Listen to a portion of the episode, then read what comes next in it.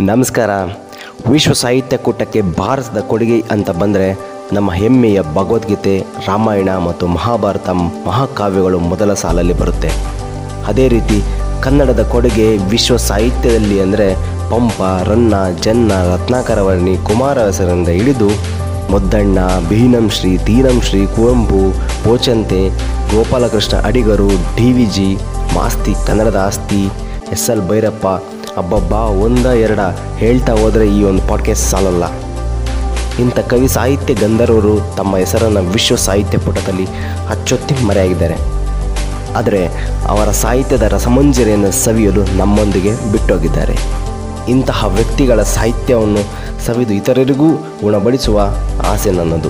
ಅದಕ್ಕೆ ಈ ಅಂತರಂಗ ಪಾಡ್ಕಾಸ್ಟ್ ಶುರು ಮಾಡಿದ್ದೀನಿ.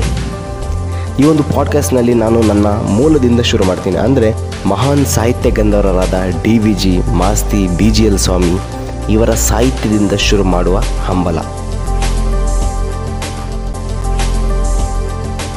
ಈ ಒಂದು ವಿಷಯ ನೆನಪಿರಲಿ, ಕೋಲಾರದವರು ಈ ನಾಡಿಗೆ ಏನು ಕೊಡುಗೆ ಕೊಟ್ಟಿದ್ದಾರೆ ಅಂತ ಯಾರಾದರೂ ಕೇಳಿದರೆ ನಾನು ಹೆಮ್ಮೆಯಿಂದ ಈ ಮೂವರ ಹೆಸರನ್ನು ಹೇಳ್ತೀನಿ.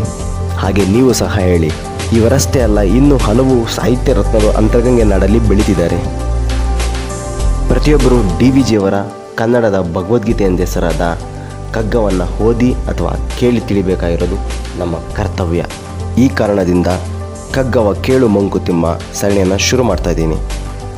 ಇದನ್ನು ನೀವು ಕೇಳಿ ಸುಮ್ಮನಾಗೋದಲ್ಲ ನಿಮ್ಮ ಗೆಳೆಯರಿಗೂ ತಿಳಿಸಿ. ಈ ಮಂಕುತಿಮ್ಮನ ಕಗ್ಗದ ಸಾರವನ್ನು ಎಲ್ಲರೂ ಸವಿದು ಜೀವನದಲ್ಲಿ ಒಂದು ಪರ್ಸೆಂಟ್ ಆದರೂ ಅನುಸರಿಸಬೇಕು. ಆಗ ಡಿ ವಿ ಜಿಯವರು ಇದನ್ನು ಬರೆದಿದ್ದಕ್ಕೆ ಸಾರ್ಥಕತೆ ಸಿಗುತ್ತೆ. ಇನ್ಮೇಲೆ ಡಿ ವಿ ಜಿಯವರ ಕಗ್ಗವನ್ನು ಈ ಒಂದು ಪಾಡ್ಕಾಸ್ಟಲ್ಲಿ ಹಂಚ್ಕೋತೀನಿ. ಇದಕ್ಕೆ ನಿಮ್ಮ ಸಹಕಾರ ಮತ್ತು ಅನಿಸಿಕೆನ ತಿಳಿಸಿ. ಸಿಗೋಣ ಮತ್ತೊಂದು ಪಾಡ್ಕಾಸ್ಟಲ್ಲಿ ಜೈ ಕನ್ನಡ ವಾರ್ತಾಂಬೆ